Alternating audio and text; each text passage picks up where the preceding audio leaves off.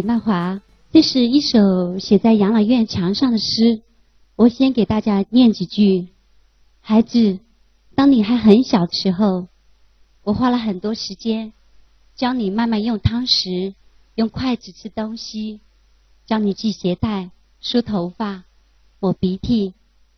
这些和你在一起的点点滴滴，是多么的令我怀念不已。所以，当我想不起来、接不上话时，请给我一点时间，等我一下，让我再想一想。极有可能，最后连要说什么也一并忘记。这段时间，我每次出来碰到所有的人都要问我同一个问题。他说。你看起来不太老啊，怎么要一直拍老年题材的电影？在回答这个问题之前，我想给大家讲几张照片背后的故事。这张照片里的爷爷奶奶刚刚过了金婚，爷爷身体非常不好，比奶奶的差远了。但是，他常常对奶奶说：“老婆子，你一定要答应我，一定要走在我的前头。”因为爷爷知道，对于相爱的人。谁要能够走在前头，反而是幸福的。他不愿意让奶奶来承受一个人的孤独。这张照片里的奶奶就正在承受一个人的孤独。当两个人变成了一个人，奶奶希望用喧闹来抵抗无处不在的孤独，但是她发现人群中的喧闹只叫人更孤独。很有意思的是，我曾经在心里面多次想象过这样的画面。居然有一天被我拍到了几乎一模一样的画面，这也成了我个人最喜欢的一幅作品。这张照片是我们走在路上偶然拍到的。当拍下这张照片的时候，我心里有一种莫名的感伤，突然觉得老去的孤独真的是一件很可怕的事情。这些照片全部来自于我们的摄影作品。我们正在老去，我们大概花了六个月的时间，拍摄了一千多小时影像素材。一万多张照片，同时我们还做了一部纪录长片。当时我实际上在筹拍我的第二部电影《自言自语》，因为选女演员的事情非常发愁，所以晚上有一天晚上睡不着觉，我就起来打发时间上网。我当时看了一条新闻，说有一一位独居的孔草老人，他被他已经去世了一周。才被人发现，这条新闻深深的刺痛了我，同时在我心里面也留下了一个巨大的问号：我们的父母和未来的我们怎么养老？这个问号在我心里停留了很久，我自己一个人想了很多天，但也想不清楚。于是，我决定暂时放下我手里的电影，我想拍一部。关于中国养老现状的纪录片，但是很快发现，比决定更困难的是，你如何找到合适的人拍摄？我们在公园里展开人海战术，但是很不幸，大部分老人都拒绝的。当时我们几乎跑遍了北京所有的公园，我自己其实快要绝望的时候，我遇上了新爷爷，他很热情，也特别愿意让我们拍摄，甚至。在我们认识的第一天，他就邀请我去他家里拍摄。大概拍了一个多月的一天，他的儿子突然回来，发现我在拍他的父亲，非常非常生气。他也不相信我们做的是公益影片，他认为现在这年头没有人真真做公益，要么就是有所图，要么就是骗子，当场就把我们轰了出去。后来。星爷也顶不住儿子的压力，就再也不同意我们拍摄了。我在纠结的煎熬中，大概过了一个多月的时间。我自己其实准备放弃星爷这个人物的时候，我忽然接到星爷的电话。他在电话里声音是哽咽的，他对我说：“曼华，我好想你，你要不快回来吧？我有五个小孩，他们都在北京，但是……”他们从来不愿意听我说话，只有你愿意听我说话。我在想，即便你是个骗子，我也愿意让你骗。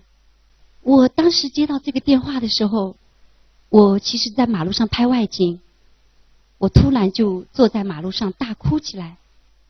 其实说困难，我以前拍电影比这个困难一百倍都不止，但是我从来没有哭过。这一刻，我忽然想到，我的父母曾经有多少个日日夜夜，也像星爷这么孤单。天底下有多少父母，也像星爷那么孤单？那一刻，我一下子明白了，我为什么我一定要拍这个纪录片。我听到了我心底的声音。我们的纪录片和摄影作品完成，我们在全国的高校、艺术机构还有社区做了大量的展览。我们有一个口号，叫“请像爱孩子一样爱父母”。我希望大家用对待孩子的心。来对待父母。人们常说孩子是未来，但是我认为孩子其实是我们的过去，老人才是我们的未来。这张照片是我的纪录片在七兰社区的放映现场，这是我从用以来放映条件最差的一次，但又是让我终身难忘的一次。片子放了不到半小时，我就听见现场有人在哭。其中有一个老人哭得特别特别厉害，我有点吓着了，所以立刻把片子停下来，跑过去安慰他。这位老人对我说：“你的片子拍的太真实了，真实的让我们觉得老去是一件很残酷的事情。而且我认为你的片子不是拍给我们老人看的，我们不需要看这些。你现在所有所有呈现的痛苦，都是我们正在经历的。”我听完以后非常非常内疚，同时也在思考我们的老人真正的需求是什么。当时那一刻，我的内心发生了非常非常大的变化。我也在想，作为一个导演，可能提出问题是很容易的，但是如果要解决问题，却是最难的，但又是最重要的。其实我当时就不想再放片子了。特别想拍新片，但是内心却找不到出口。直到我认识了一个人，二零零九年的一天，我有个好朋友要结婚，他邀请我去参加他的婚礼。我从我的衣橱里拿出一条我自己最喜欢的小黑裙，但是一个令我恐慌的事情发生了，拉链拉不上去了，我长胖了。我突然感到一种深深的恐慌。一直以来，我是那种怎么吃也不爱长胖的人。我有一个好朋友，他每天都在减肥。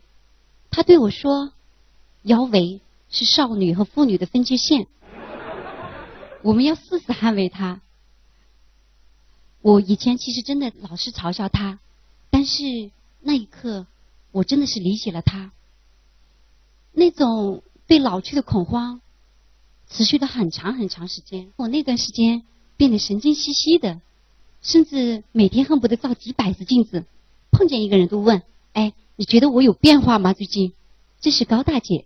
我虽然叫她大姐，其实她的年龄完全可以做我奶奶了。她已经八十八岁了。在去年的重阳节，我参加了一个活动，其中有一个老年模特表演。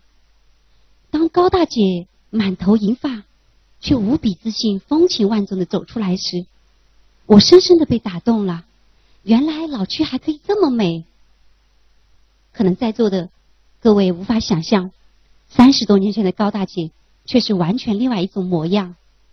三十多年前，高大姐刚刚接到退休通知书，她根本无法接受，于是她就赖在办公室不肯退休，直到几年后被强制退休。然后退休以后的高大姐变得不爱说话，呃，也不爱出门，整天在家里闷闷不乐。后来还生了一场大病。后来在家人的鼓励下，她参加了一个模特队，一直坚持到现在，然后就变成了你们现在看到的美丽模样。我自己特别感谢高大姐，因为她让我的内心又找到了出口，她让我。对老去开始充满美好的想象和期待。我记得我十几年前，我的梦想是周游世界。我相信在座的很多人也有过这样的梦想。我记得当时有一首歌特别红，有两句我印象很深刻，说我一直想去旅行，但是呢，我有时间的时候我没有钱，我有钱的时候却没有时间。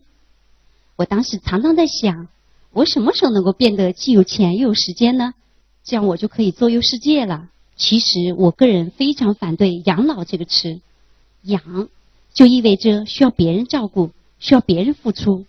我主张享老主义，因为我在调研中发现，一些老人，尤其是城市的老人，如果在身体条件比较好的情况下，他绝对是人生的黄金时代，因为这个时期，他个人的财富、资源、智慧、时间都达到顶峰，完全是可以称为是优势群体。尤其是六十岁到八十岁的二十年间，甚至更长的时间。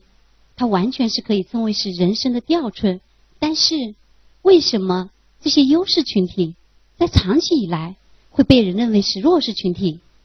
我想这一切在于观念，有两方面：一方面是社会和家庭对老人的观念，另一方面是老人自身的观念。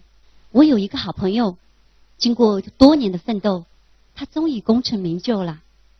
他给自己独居的父亲。买了新房子，每个月都给父亲买各种各样的东西，有时髦的衣服、漂亮的手机，还有数不清的各种各样的保健用品。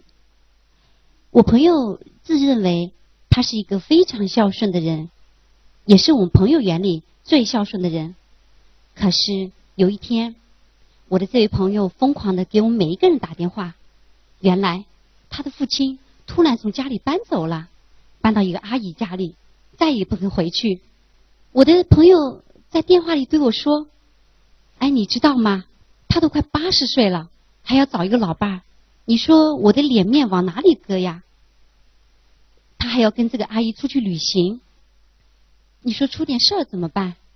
我对他这么好，难道还不满意吗？”我的朋友就请我去给他父亲做工作。他的父亲对我说：“没错，他是对我很好。”每个月都来看我，每个月都给我买很多东西，但是你知道吗？那些东西根本不是我需要的。他知道我需要什么吗？他知道我一个人有多孤独吗？我现在年纪大了，我反而想开了，我只想重新活一次。这是李老师，今年八十四岁，在一次高校演出活动，李老师在现场唱起了歌，他欢快的笑脸让我觉得。他一定是一个非常非常快乐的人，但实际上，李老师也曾经非常不快乐。二十年前，他刚刚退休，他脾气变得特别暴躁，甚至生病住院。然后医生对他说：“其实你没有病，你有的是心病。”后来，在他的家人鼓励下，他就成立了一个老人合唱团，带着一群老人全国公益演出，大概有几百场。又恢复了往日的神采。李老师告诉我，人可能只有活在希望里，才不会害怕老去。很多人跟我说：“你说想老，那得是有钱呐。”我以前也这么认为，但是我听了两个老人的故事之后，改变了我的看法。这是来自南宁的周爷爷和刘爷爷，他们是一辈子的朋友，关系特别好。在他们七十多岁的时候。决定一起去旅行，但是呢，他们条件特别差，预算特别少，于是呢，他们就提前两个月的时间制定行程，如何省钱，然后呢，还制定计划锻炼身体，增强体能。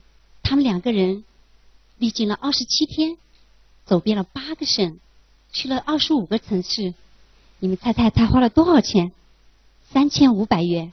这两位爷爷说：“读万卷书不如行万里路。”他们这一辈子的人，很多人有再多钱也不舍得花，更不舍得花在吃不饱穿不暖的旅行上面。但是他们现在认为，旅行的收获远远大于拥有的金钱更宝贵。我也还有很多朋友跟我说，你现在提倡享老主义，但是我现在挺年轻的，跟我没关系呀。但是我不这么认为。我不知道各位有没有想过，你人生的最后十年，你想怎么度过？我曾经在睡不着的夜晚，就认真的想过这个问题。我希望我人生的最后十年，我爱的人还在我身边。我还有几个能说话的朋友，我的身体还算健康，不需要坐轮椅，我的头脑还算清醒，还可以做一点跟电影有关的事情。我希望我能够过一种有尊严的老年生活。我想，如果可以选择，我相信你们每一个人都愿意选择照片右边的这样的生活，过一种健康快乐的老年生活。如果你未来想拥有这样的生活，那么，你一定要从现在开始，时时刻刻努力，拥有一个健康的身体和快乐的心灵。享老是你永远不放弃你自己喜欢的人和事，享老是你对世界永远充满好奇心，享老是你拥有积极、健康、快乐的生活态度。作为一个影像工作者，我愿意用我的影像来传递享老的价值。因此，我今年的拍摄主题。有了那么一点点的变化，从被动的我们正在老去，到主动的我们快老去。我希望能够倡导一种积极的、快乐的、健康的享老生活。最后，我想说，养老是政府应该做的事儿，而享老是我们每一个人都应该有的梦想。有一句话，我个人特别喜欢，今天我想和大家分享：我们不要因为年老而停止欢乐。我们会因为停止欢乐而变老的。谢谢大家。